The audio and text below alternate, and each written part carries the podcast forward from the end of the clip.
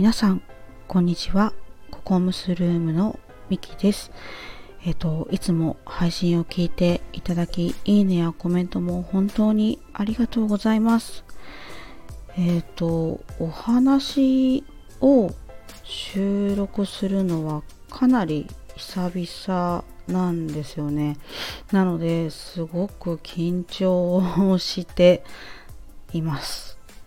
えー、なんかこう、ずっと何を話そうかなとか、こう悩んで、うーん、そう、これ話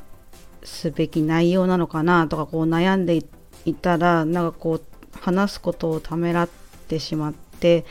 なかなかね、ちょっと収録ができていない状況が続いておりました。まあ、あと体調不良もね、あったんですけれども、でもちょっと久々にお話をしてみようと思います。えっと、今回はですね、なんか私の頭の中でこうずっと抱えている悩みみたいな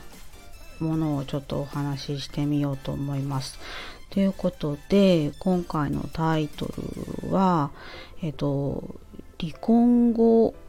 の夫婦の距離感が難しいっていうお話を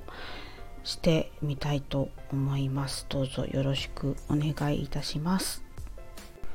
えっと、私自身はですね、えっと、2020年の2月に、えっと、まあ、離婚をしているんですけれども、えっと、まあ、あの、元主人ですかね。とは今も関わりを持っていてでまああの離婚の原因ってね皆様あの離婚された方理由様々あると思うんですけど、まあ、一切関わらないっていう方もいれば私みたいに関わりを持っているっていう方もいると思うんですけど私は関わりを持っている派で、まあ、でも離婚理由はまあい,、ろいろあって、まあ、それはちょっとあの後々ちょっと話そうかなって思っているんですけれどもまずえっ、ー、となんかまとまりなくなりそう。えっと離婚後の夫婦の距離感が難しいっていうふうに思う理由からちょっと話してみようかなと思います。はい、理由はですねあのもう離婚後にこう関わりをも関係、えー、なんだろうな関わりを持つ中でなんかこう協力なのかこう依存なのかがよくわからないみたいなところがあるっていうのが一つとただ二つ目にこう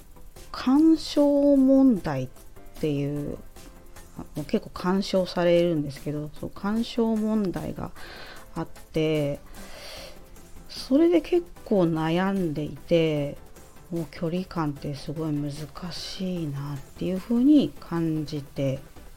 います。そう。それがまず言いたいことかな。まあ、理由、結論、そう、そうですね。じゃあ、まあ、あの、具体的に我が家の現状はどうなってるのかっていうのを、ちょっとお話ししてみようかなと思います。えっ、ー、と、先ほど、えっと、まあ、2020年2月に離婚をしているっていうふうにお話ししたんですけれども、まあ、離婚理由を話すと、まあ、ちゃんとあって離婚理由が はい。えっ、ー、と、まあ、主な理由は3つ。なんか話していいのか悪いのかよくわからないんですけど、1つ目がモラハラ問題ですね2つ目がゲーム依存問題主人のですねで3番目が子育ての価値観が合わないっていうところこれが主な原因で、まあ、離婚したっていう感じですね。まあ、あとはまあ細々あるんですけれども、まあ、そんな感じです。でまああの、まあ、10年間結婚生活をしていたんですけれども、まあ、一緒に生活をするとですねあのまあこれらの理由によってあの私の心がですね病んでいくんですよね。そうで結構後半とかはもう恐怖感とかもあって結構ねあのツイッターとか2019年のあたりを見るとちょっとモラハラのなんか怖いよみたいなツイートとかもね書いたりしてるんですけれどもまあそんなこんなで一緒に暮らすことは無理だなっていうふうに、まあ、判断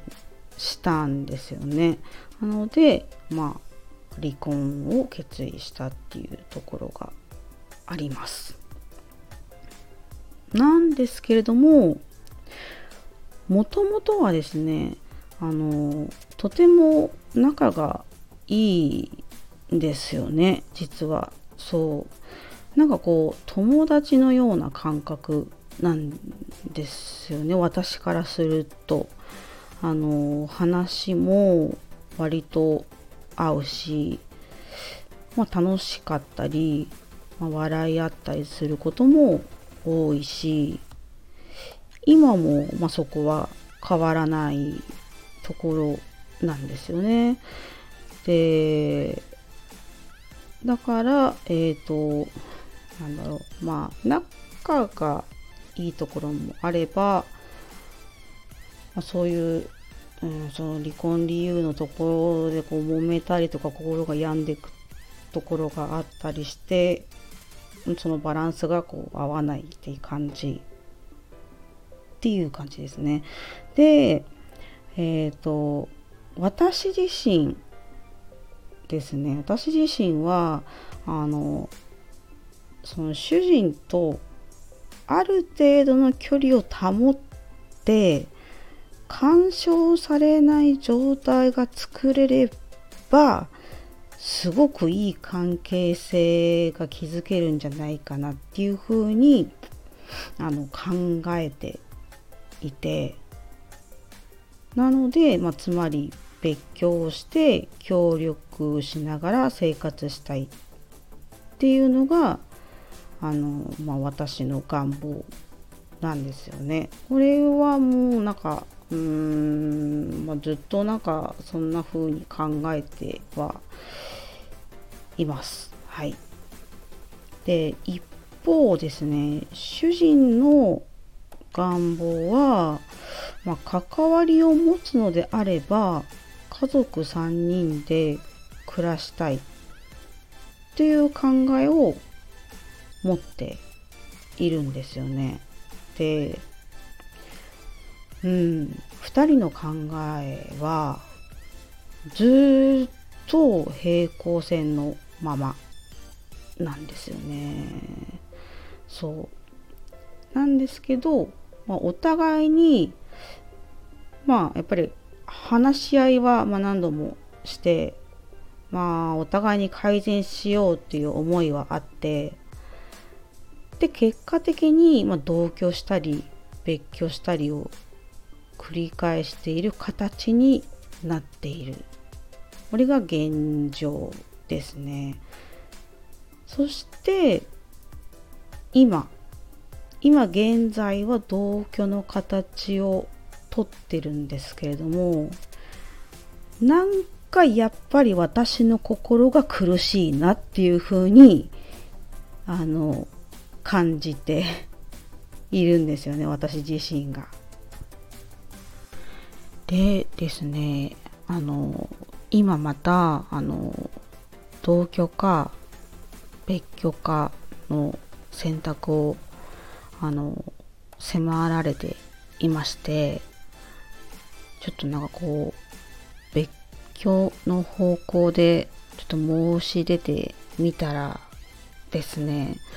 あのまあ一切の協力を断つっていうふうに言われてしまうわけなんですよね。そうなんですよね。そう。で、自分の体調的にちょっと協力を断たれてしまうのは、あの、結構困ってしまうっていうところがあって。うん。そう。だから、えー、同居をして心が苦しいけど我慢するか、えっ、ー、と、別居して、えー、協力を断たれるけど、それを乗り越えて頑張るか、どっちを背負う方がいいのかっていうのを、もうすごく悩んでいて、なんか悩みすぎて気持ち悪いです。そうなんかもうなんかこう吐き気がしちゃって結構悩みやすい体質なのでそうそうそうそうそうそれでまあちょっともうこう悩みすぎてどうしようもないから今日ちょっと話してみようかなと思って話してみました。でまああのー、まあなんだろうまとめっていうか結論っていうか、うん、お互いにとって、まあ、適度な状態を作るってすごく難しいなっていうふうにあの感じる今日この頃です。以上ですね今回は離婚後の夫婦の距離感が難しいっていうお話をしました。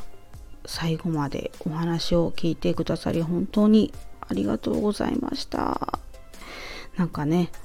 あの多分私自身がなんかもっとこうたくましくあれればいいんじゃないかっていうのが すごい思うんですけどね。まあなんか自分弱いんでって感じなんで なんかほんとダメだなって思いつつな今日この頃ですがはい。なんか今日は結構あ気温が上がってね暑いですね。あの